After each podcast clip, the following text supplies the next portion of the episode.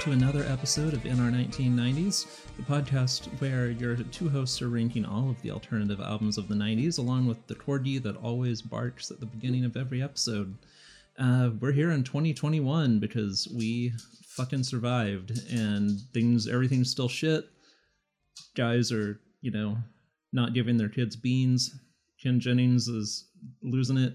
You're cyberbullying Mitch McConnell now. Uh, we're real bullying Mitch McConnell now. Oh hell yeah! Someone painted his front door. We live, bitch, and Mitch McConnell won't. And I'm your host, uh, Natalie, trying to just r- steer right away from that uh, illegal topic, and that was brought up by my co-host Hadrian. How are you doing, Hadrian? Uh, fucking with the system and breaking the law. breaking the law, breaking, Breaking the law.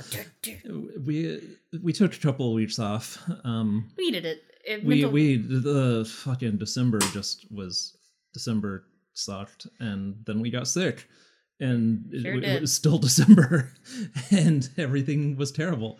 Um, but we're back, and I feel better. I don't know about you, but It's like our own personal version of hell, but it's that Green Day song. But now it's not "Wake Me Up When September Ends," but it's December. I'm glad that December's over. Yep. I'm I, I'm not looking forward to aging another year in in two months, but you know, I start off every year feeling like shit. So my birthday is pretty early in the year, and and then then after my birthday it gets better. Except for last year when, you know, right before my birthday is when the pandemic started, and you know, I was gonna go to an Orville Peck concert. yeah, we we had all kinds of plans. Man, still have tickets to that Orville Peck concert, and if you haven't listened to Orville Peck, fucking do that. He's real good. Someone who would be on this show if he had existed in the '90s, But, I will, but we will dutifully talk about his alt country inspirations.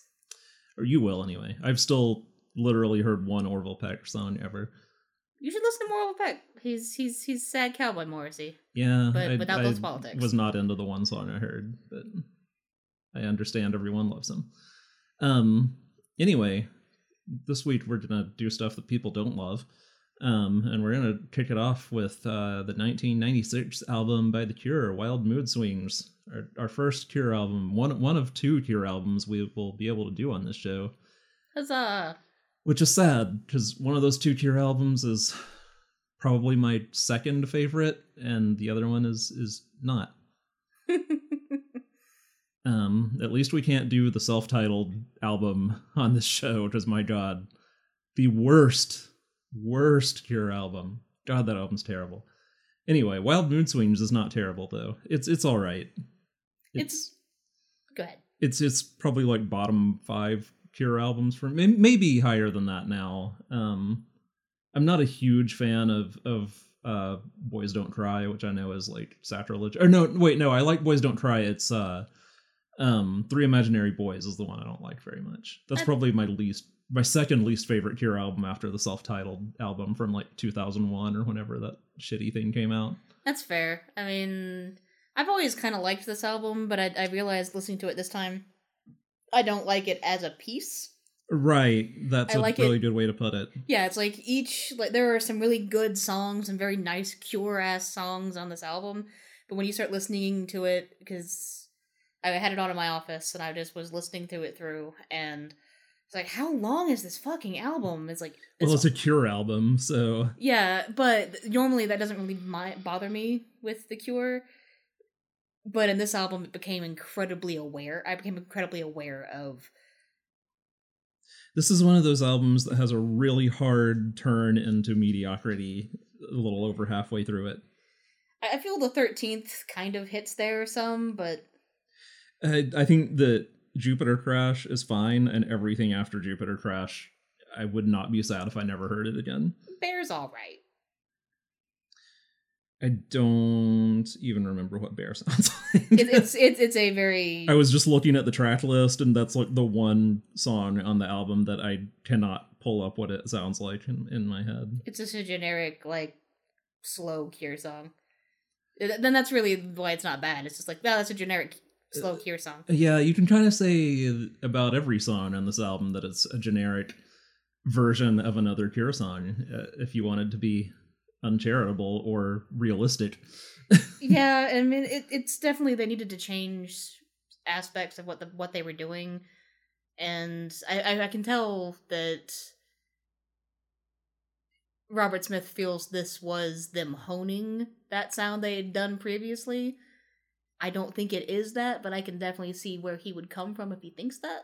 Yeah, I think this is a. I mean, the album is called Wild Mood Swings, so maybe this isn't surprising, but like this is a really incoherent album as a as an album. I mean, Yes. it's it's a, it sounds like a singles collection, and it's not. It was it was meant to be a cohesive album, and it just utterly fails at that, which I think is partially why I've always kind of had negative feelings about it because The Cure is one of those bands that is really good at making a cohesive album.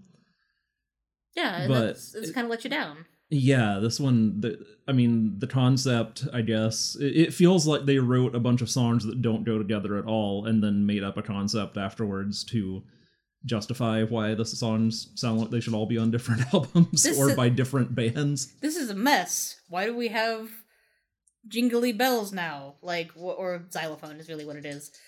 Uh, wild mood swings. Ah, yes, this will correct everything that's wrong with this album. Yeah, so Robert Smith says this is one of his top five favorite Cure albums, which is shocking to me that it could be one of anyone's top five favorite Cure albums. Yeah, I don't think it's. I mean, I don't. I don't have a, a deep like Cure ranking system as as you have. Uh, but I never. I really like the song "Mint Car." Mint Car is really good. and that was why I was like, yeah, that album seems all right. Mint Car is pretty good. Listening to it again, I'm like, oh, I see what Natalie means. I still don't think it's a bad album in any way. It's just kind of a tired sounding album. yeah, I definitely wouldn't say it's bad. I mean, when I say that something is in like the bottom five Cure albums, that still means it's better than 90% of all music that's ever been released. like, the Cocteau Twins' worst album is better than 100% of all music that's ever been released. But, but with The Cure, it, it's, you know, th- there is literally no Cocteau Twins album I dislike. There's one Cure album that I hate, and then several that I think are like whatever, like they're just there yeah. and then most of them are great. I feel Wallflowers I didn't like a lot when it was new. Bloodflowers. Bloodflowers, yes. Yeah, Sorry. that's all right. My my brain is uh, all over the place. Uh, but I like it more as I get older. It's just it's a lot to contemplate.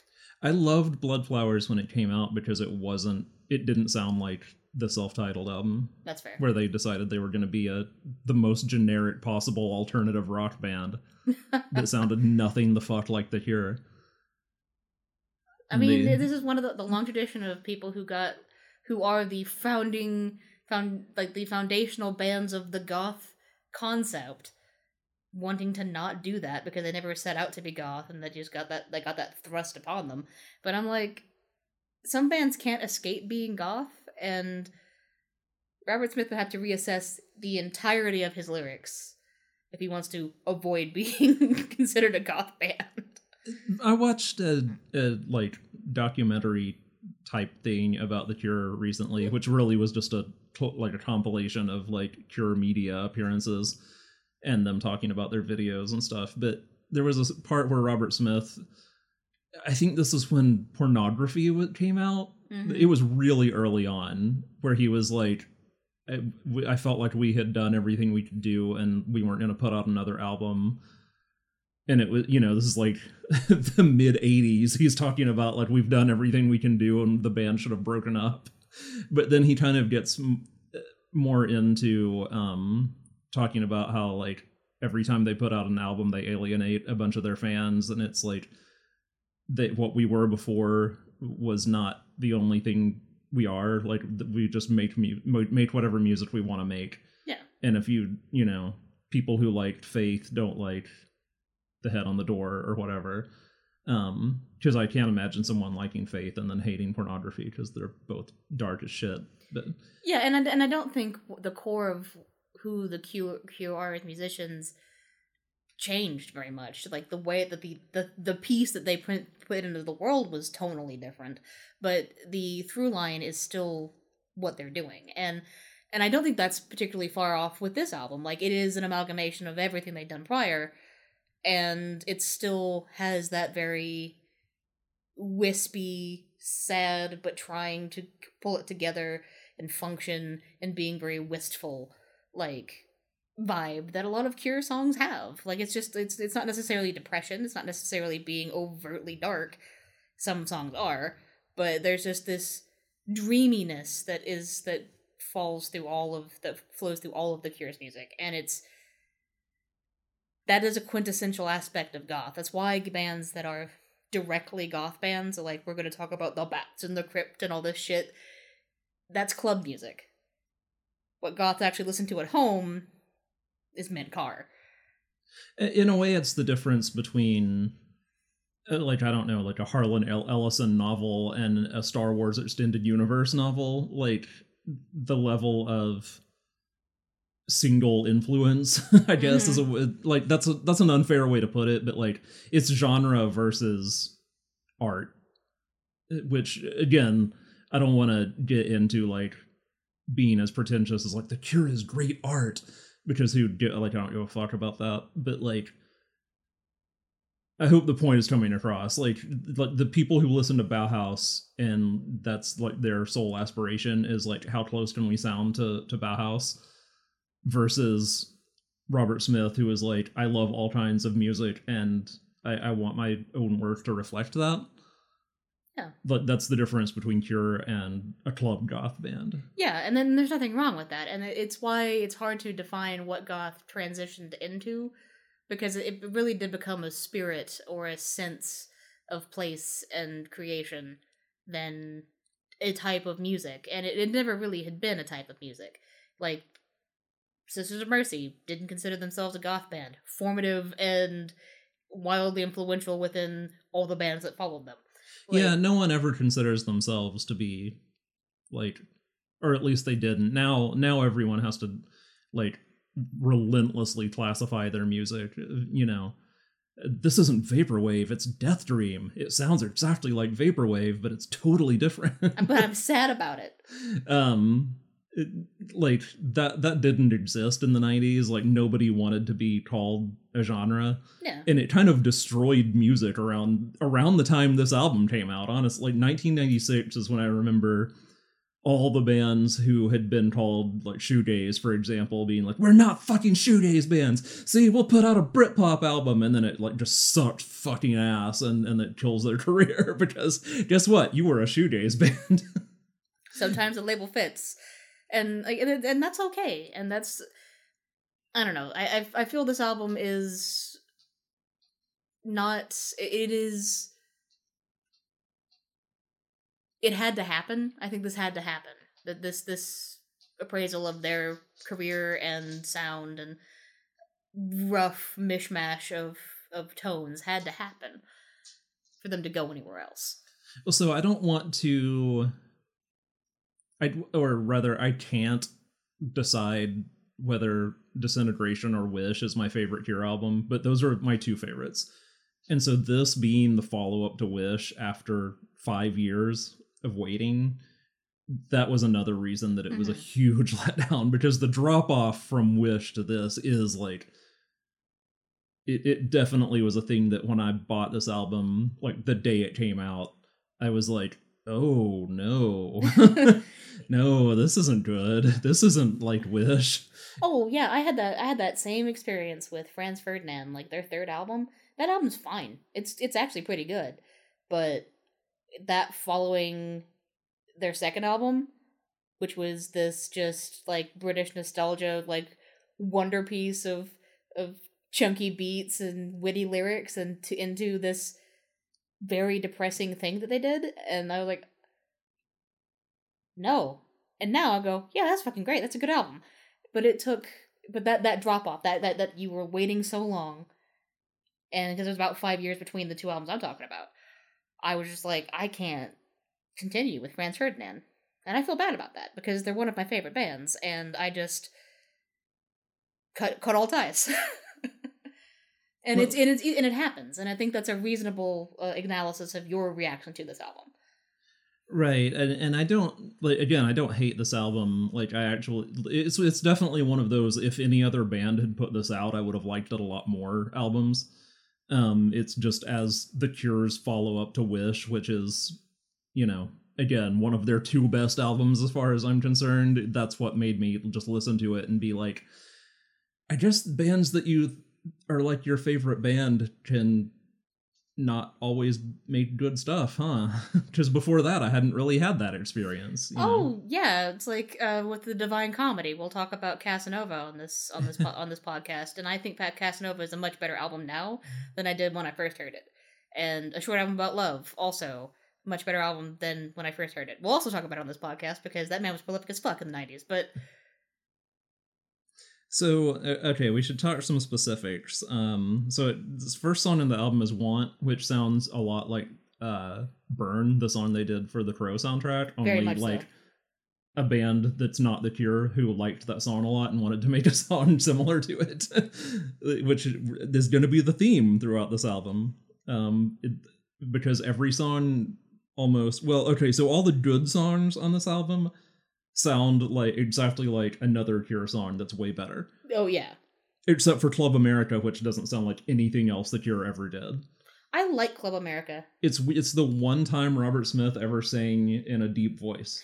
It is His vocals are so different on that track. He's actually singing. Like there's like the Robert Smith voice, you know. And then here he's like, He's doing goth voice on the song. Yeah, he's like- trying to do like a Peter Murphy baritone goth voice. yeah, it was very disjoint, dis- very jarring the first time I heard it. I thought, And like if the whole imagine if the whole album had been like that, like because Club America is a fucking banger. and that would have been a nice just like juxtaposition. like it does have some of that like swirly rock guitar that that wish had i mean of all the songs on the album it, it sounds the most like something that would have been on wish except for the way he sings um and and just the fact that those lyrics are very very political for the cure. I mean the fact that it's called club america is not really that it's making a big political statement outside of boy america sure does love excess.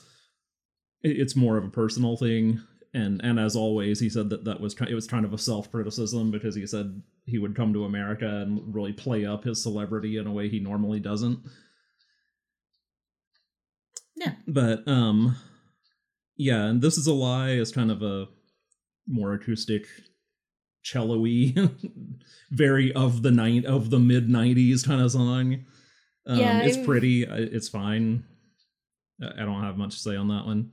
So then we get to the 13th, which I think I think this is one we should hang out on because I feel like you don't like this song very much and I love it. It it was just a little too much. It's the caterpillar.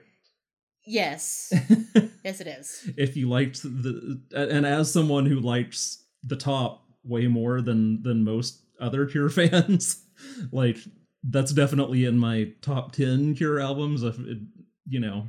And I don't like the caterpillar very much. So, And I fucking love the caterpillar. and you know what? That's fine. I love Bird Mad Girl. Oh God! Like, yeah, there's just sometimes a musician just has fun with it, and you go, "Cool, I'm glad you felt that," and then you just don't listen to it, and that's what I felt with this. I feel that way about many musicians that I adore.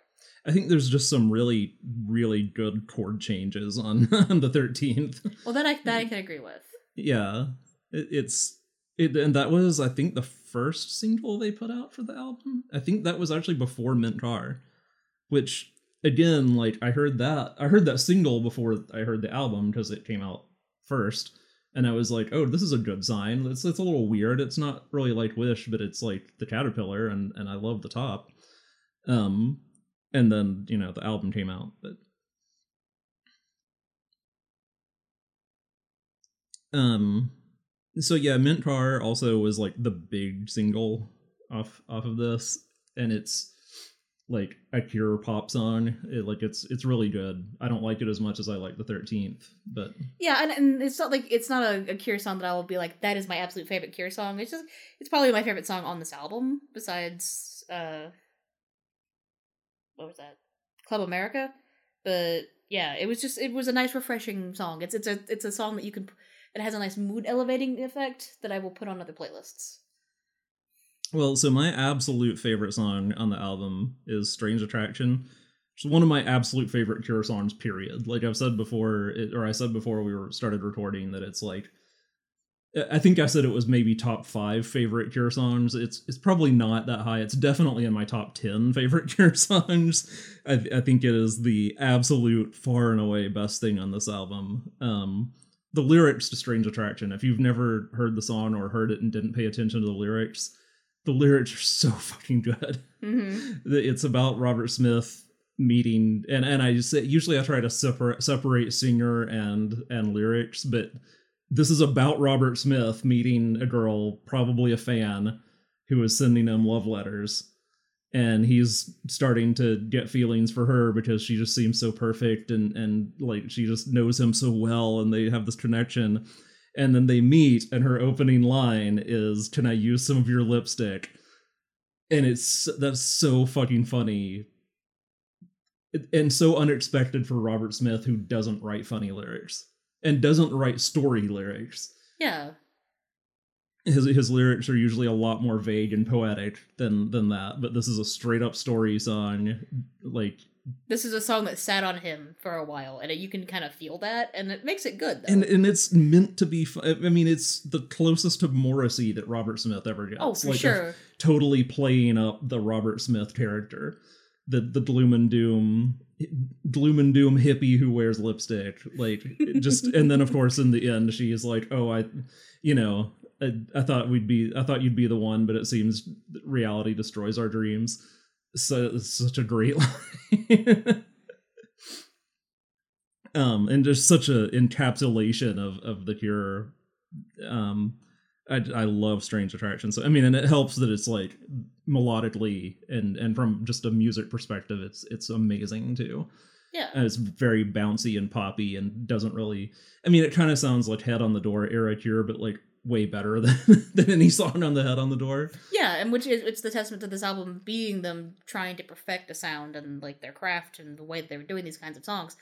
And I think you needed that the entire history of the Cure up until this point to get that song, and that's great. It's a, it's a song that speaks of its place in time.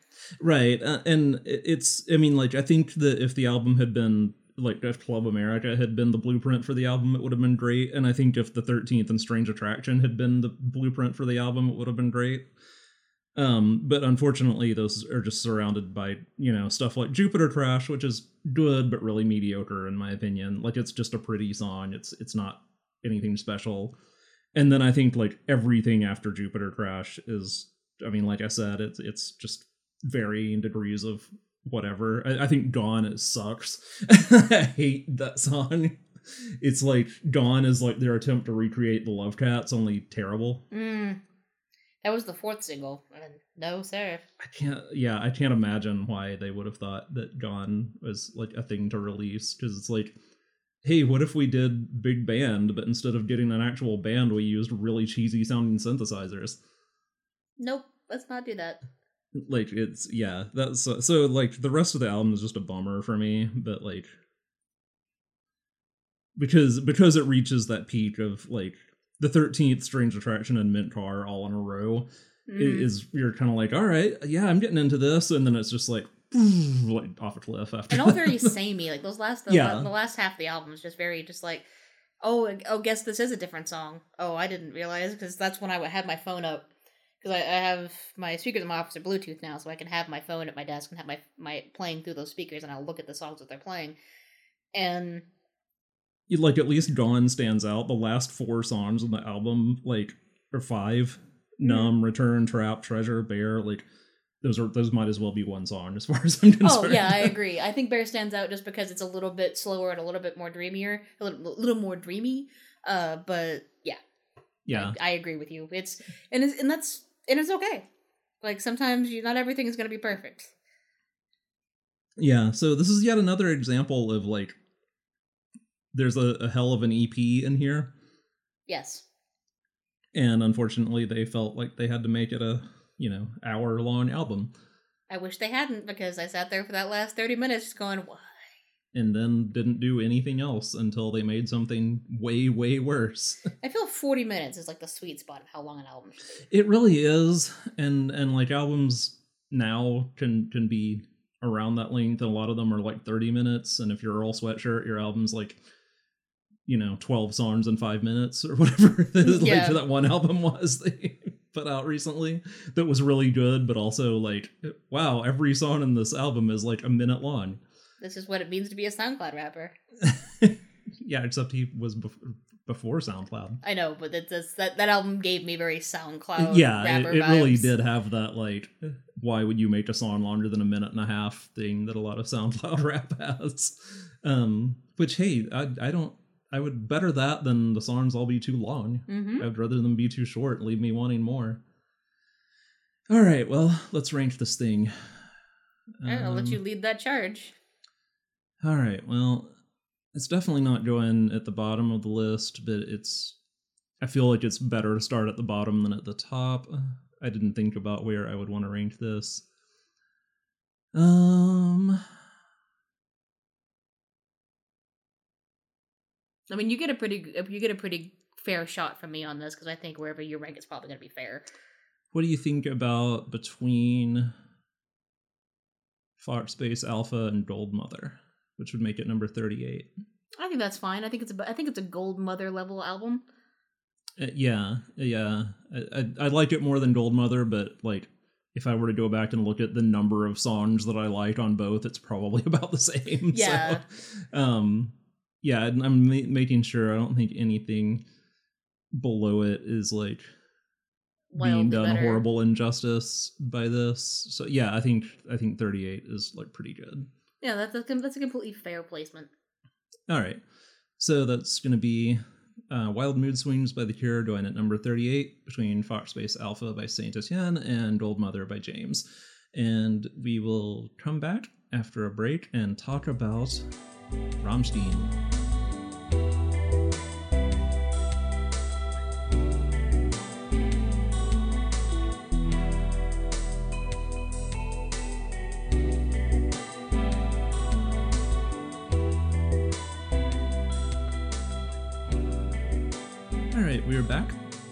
Was corrected during the break, told that it is Ram Rammstein. Just or say Stein. It just say Rammstein. No, I'm gonna say it right. How do Um, you say it? Uh, Rammstein, but Rammstein. yeah, because the st sound is Mozart sound, so think of it like Wolverine claws. I want to pronounce things correctly because But I'm that's an also asshole very- about people pronouncing Japanese correctly, and I know zero about German, but I, But that's also want to very, try. but it's also very accented, and this will come into play with the way I say things. Uh, when I was taking German in school, I was I was mocked relentlessly because I say ich rather than ich. Well, say the say the name of the album too. Uh, Sehnsucht. Okay, which is from 1997, right? Yes. Okay. Now, now go off. Now go off. Okay, hold on. I gotta get back to the fucking thing. All right, I'm back to the fucking thing. That's not the place I want to be on the thing. All right. So, Sehnsucht is a t- 1997 Rammstein album, and it's their second album. Of I believe it's their second album overall, second album of the 90s for sure. Herzleid is their first one, and it's a little bit more industrial, a little more KMFDM, even though Natalie will soon have a statement to say on this. Uh, but in with Sehnsucht, which means longing, uh, it's really wrapped around that concept of longing and what longing means. Uh, so the, the all of the all of these songs vary wildly in their subject matter, largely spiraling around uh, taboo, sexuality, abuse, and BDSM. Not necessarily equating those things, but sort of that's sort of a central theme of Rammstein is exploring the depths of relationships and and human corruption and self destruction. And that's something most people who listen to them and never look up the lyrics or speak German would ever really get. So, the song uh, Sehnsucht is longing, and it's going through the idea of never really belonging, never really finding a comfort pla- comfortable place, and sort of constantly searching and giving up, but still continuing to try. So you you go through that like, I want to, I can't find a place to go. I keep trying to find a place to go, and you just have that moment where you're kind of defeated by it. It's a very longing, seepingly longing place. Uh, and that's really sets the tone for this album. It's like there's a longing in all of these songs that comes and goes in different ways. Uh, I absolutely love the way this album sounds, and for its history, it charted fairly okay here. It was like number forty-five, or yeah, and but in Austria and Germany, it was number one. And this this this album dominated the late nineties. Like it it was in this scene. You saw these shirts everywhere. You go through any mall in America, you would have seen like three dudes wearing different uh, faces of the band because the album actually had multiple had a fold out cover that you could change whatever face was on front depending on which member of the band's face you liked more, and it's all in like these like really uh distorted powdered uh face masks of made, made out, out of, of like spoons and forks and stuff. yeah out of like kitchen gear. Like it's like uh Till Lindemann the lead singer he has an egg uh ball gag in his mouth. And yeah it, it's very it was very unsettling. And I remember that most when I first saw this album cover. I was walking behind with my parents in the Woodland Hills Mall in Tulsa. And there was a guy who seemed like a thousand feet tall wearing he had like the most industrial goth like look you would you can imagine for 1997 and just this shirt with all of their faces on it and i was just enamored and horrified. And then that day my dad saw me looking at it and like that day my dad bought that album not for me. He just wanted to know what the fuck that was. And it became a staple in car rides it became the album that we had whenever we went places. And it was one of the reasons i started learning german besides there being german around in my life prior to this and i'm not very good at speaking german but i can at least help. And so this this does have a, a very nostalgia hit for me but i think it's very good. I think this album is strange in its in the realm of industrial music because it's not always super heavy. It's not trying to be loud and grating and heavy for for the purpose of being noisy. They use sound artfully. So they take it and give it away um the song engel has uh a guest vocalist who when they were first touring with touring with the song she would be there singing with them. And they would often remove it from their tour if she couldn't join them. They did do a recording version for a while. But like it just it's different. It just it's it's there's experiments. There's there's artistry here. And i'll let natalie say why that's not true Oh, I'm not, I wouldn't say that at all. I, I just think that this this album is it's early in their career and it sounds exactly like KMFDM. I mean, like, that's that's not a bad thing because I like KMFDM just fine. I liked the majority of this album just fine. Um, this was kind of similar to Wild Mood Swings, where um, sorry, I got to get my notes pulled back up. Um, so, uh, clav, clav, is it Klavier? Klavier? klavier Klavier. Okay, that's my new least favorite song we've ever done on the show. Um, I hate depressive black metal, and that's basically what that song is. Um, I mean, it, it's not played the same, but from in terms of a chord progression, it is depressive black metal, which, as a person who suffers from depression, I can't listen to. That's fair. And the song is about longing for someone who used to be a music a pianist to reclaim her art and play again. Yeah, and I think that pretty much everything after that song is kind of kind of just there for me. Um, everything up to that song, again, I like as much as I like a good KMFDM album, which is to say, it's really not my thing, but I can kind of appreciate it as opposed to like it's really not my thing, and therefore I can't understand why anyone would ever like it. which is, let's say, how I feel about Roxy music. Yeah. um this most of this album does not depress me despite its subject matter um and not all of it's depressing. because it has a beat um it is like danceable despite having like the chugging metal guitars it, it has enough synths in it that it does you know it has a club music feel and and i can get into that um i, I do want to point out uh it, the song that is spelled E I F E R S U C H T. How do you say that? A a versucht. Yeah, I liked that song, even though it's after Klavier. Um, it, it's the like FM synth bass line is like fucking great in that song. Yeah, so that one's about jealousy. So it's like I am more handsome, cut up my face, I am stronger, break my neck cowardly. I am smarter, kill me and eat my brain. I do I have your wife kill me and eat me complete eat me up completely, then eat me up completely. Uh yeah, it is like the yeah, chorus. they were real. They were the Armin Meiwes case made an impact on Yeah, well that on Rammstein. well that that case hadn't happened yet. Oh really? Yeah, like that that happened in the like the late not a little bit later. Oh, and so the song uh Mind so they were already in a mindset for that case. So if you don't know, that's the the consensual cannibal case from Germany, where Yeah. a guy went on a cannibal forum and found someone who offered to let him kill and eat him. And uh, the song Mein Teil, which appears, on I believe, on Right. Moscow, uh, is like Ich du bin was du isst. If you are, it's like if you are what you eat, then you eat my you eat my part. And right, and that was the first thing I ever knew about Rammstein is that they wrote a song about that case, and so I just assumed that that had already happened. And when they wrote a song about "eat my brain and take my power," yeah, jealousy is cooking is like the chorus of that song, and that's what the song is. It's really, it's a it's. I think that Till Lindemann is a great poet, and that doesn't necessarily come across unless you understand some German poetry, but it does if you do read it or have read any of it. And German poetry really does fit industrial music quite well because there are a lot of like clip sentences that mean a lot. Like the the the the, the, the thing that's like the words Mein Teil. Like that's just means my part, but then like that that's more evocative of, of, of than just saying my penis. Like that it's like it, it means a whole lot more. there's a a um, and again this ties back into the cannibal case.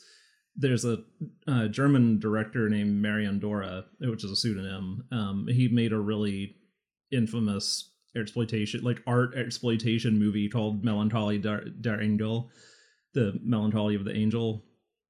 And it, it's when people, a lot of people who reviewed it were like, the dialogue in this movie is utterly, is just utter nonsense because they were reading the English subtitles. And it actually turns out that like the dialogue is just one long poem, basically.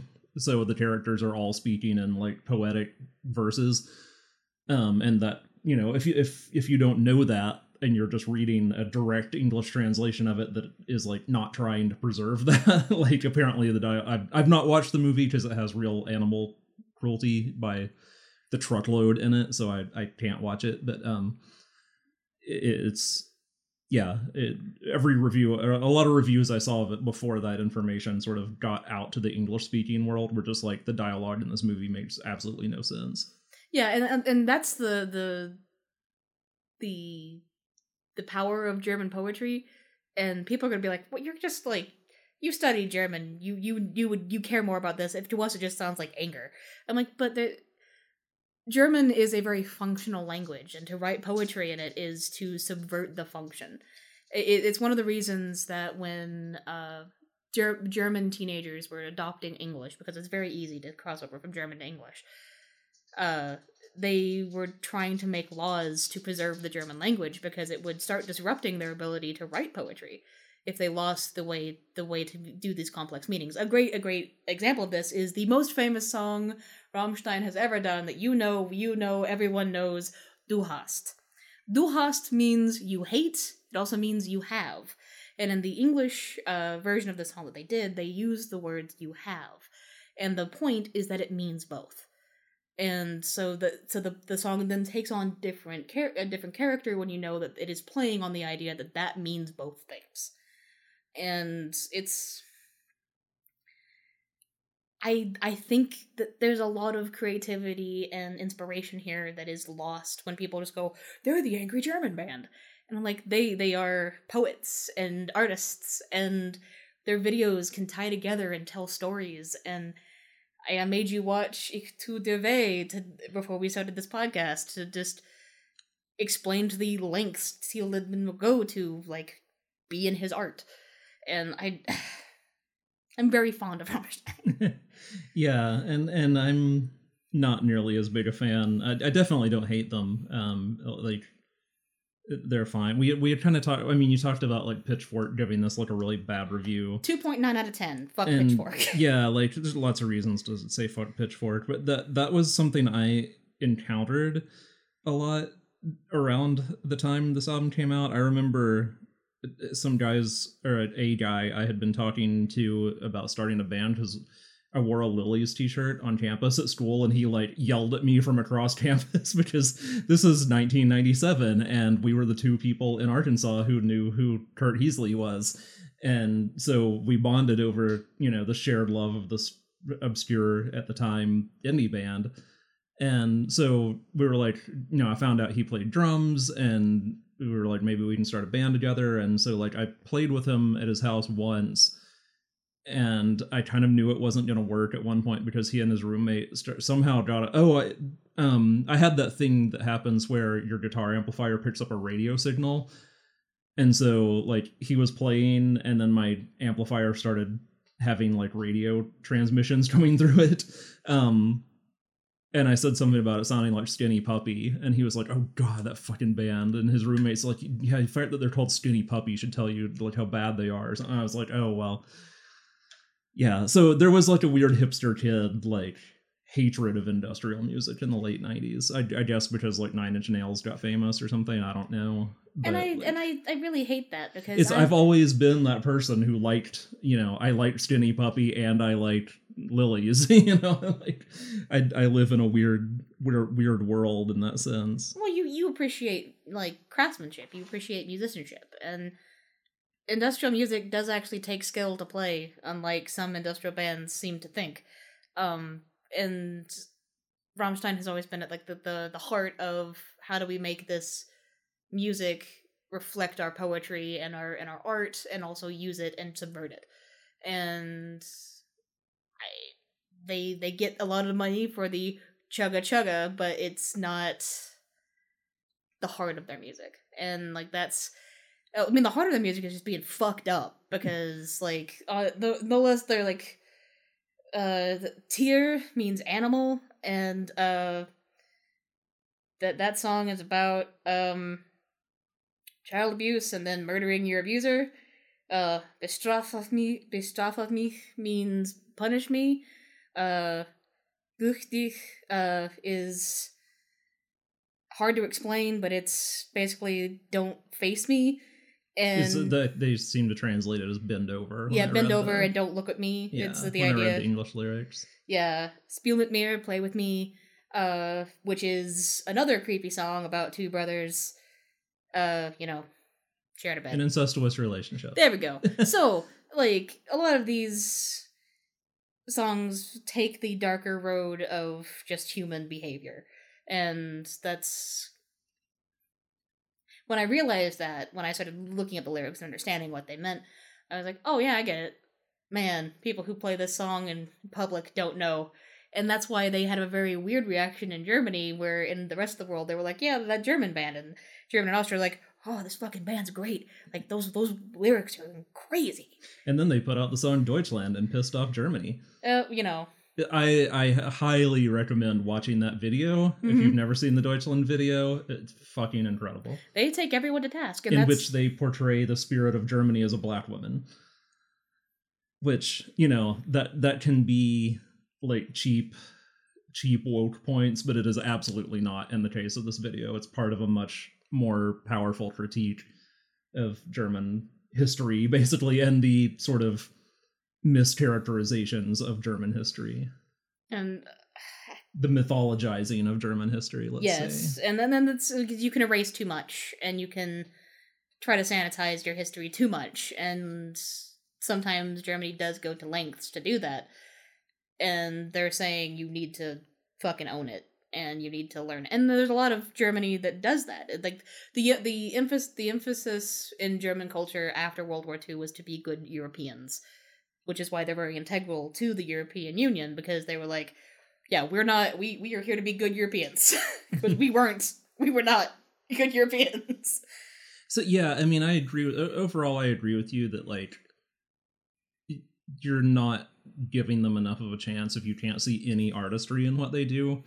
Um, like unfortunately, we are ranking them by their music here and not by their art overall. and i think we Um, have to consider the art in this album as part of their ranking Well, to the extent that it appears in the lyrics and, and the way the, the interplay between the music and lyrics, I think it's valid. I don't think we can rank this album based on its videos. and i'm not even ranking it on its videos i'm talking about the album itself i'm talking about like what they've done here and that's Right. why i wanted to do i i per, I, I would not trust someone who didn't speak german to do this Yeah, and and I I admit that that's like because I read the lyrics in English and I could tell that you know, like I was saying about Melancholy der Engel, it's like I can tell I'm missing something because a lot of the lyrics translated into English like seem borderline meaningless or nonsensical. Mhm. Um, and I'm sure that that is because I'm not hearing them in the, the original language. And like, I think I know enough.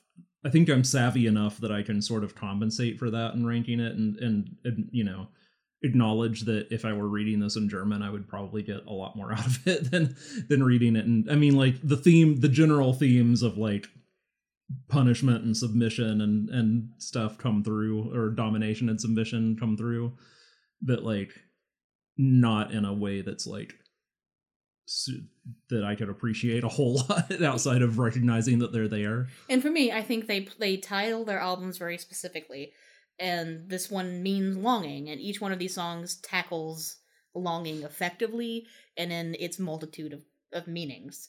And like you're longing something to end, or longing to take revenge, or you're longing to reclaim something that you had once, or you're and it's I you're I am gonna have to fight for this. I don't think you're gonna have to fight as much as you think you are. Like I, I'm, I definitely don't dislike the album by any stretch of the imagination. But like, go ahead and hit me with a ranking, and then we'll talk about it from there. Scrolling up that list.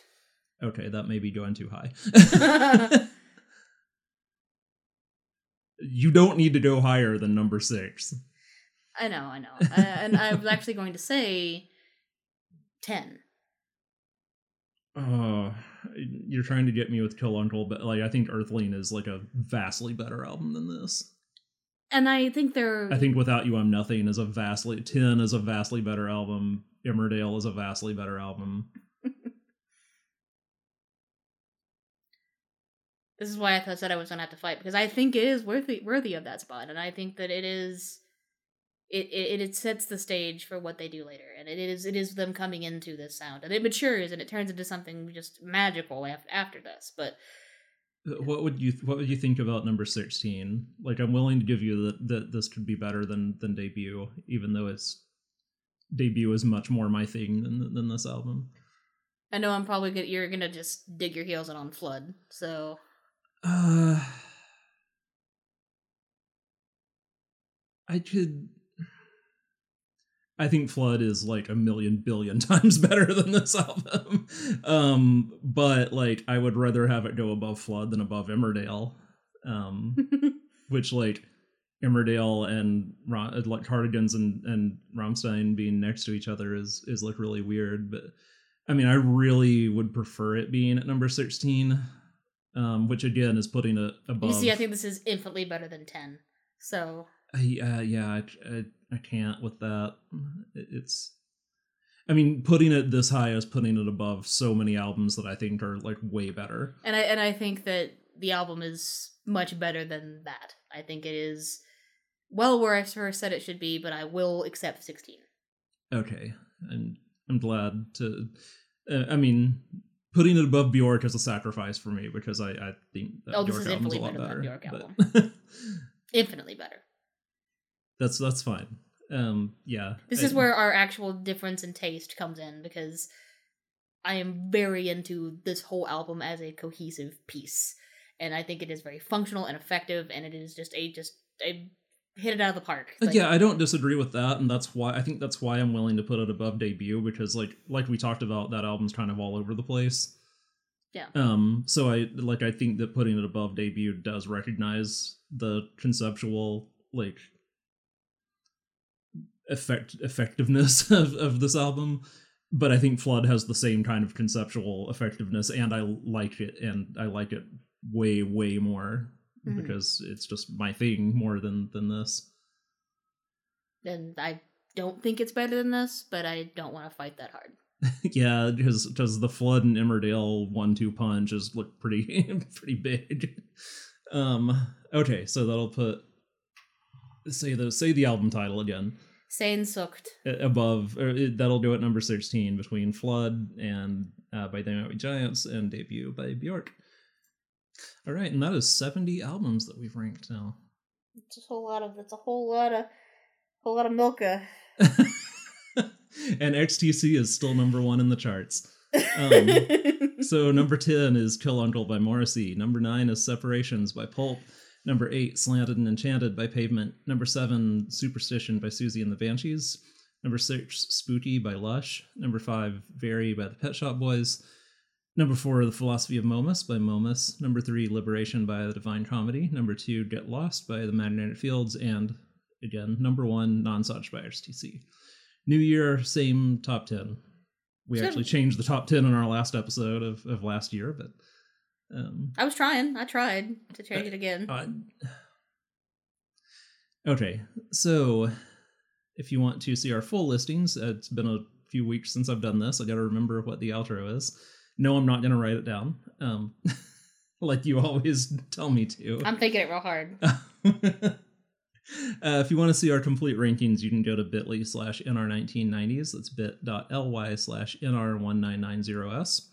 You can also go on Spotify and search for NR1990s to find every episode of the podcast. And you can also find our full 100% official playlist featuring every album that we have ranked so far. I think we might be making yearly playlists now because of how bogged down It's the- 58 hours long with our next two albums on it. I think we need to start the 2021 playlist. it will and it will start with Uh, I usually ask you. All right. Uh mine's to be Bloodletting by the the the con- Concrete Blonde. Yes. And because we lost two really great artists toward the end of 2020, I mean, a lot more than that, but in the last couple of weeks of 2020, we lost Harold Budd and then we lost MF Doom. And uh, we're not ready to do Harold Budd just yet, but next week we are going to do Operation Doomsday by MF Doom. Hell yeah, we are. Yeah, wildly influential album. Um, so look forward to that. And uh I'm a I'm gonna go down by the river where it's warm and green because it is not warm here right now. Holy shit! There's some real good songs on that album. Um, it, it's very good. So Bloodletting is is not my favorite song on that album, but it is a good song though. If you just want to get drunk and just you know have a feel, it's a it's a great one. You don't mean cop a feel, right? Uh, no, no, get a feel like you. A you said feeling. have a feel. Know, ha- yeah, have a feel is like have a feeling. Yeah, baby. yeah, no, it you say. Let me finish the fucking sentence. you had finished. No. yes, it is. It is a shorthand for having a feeling or an experience, or you know, getting up in your feelings.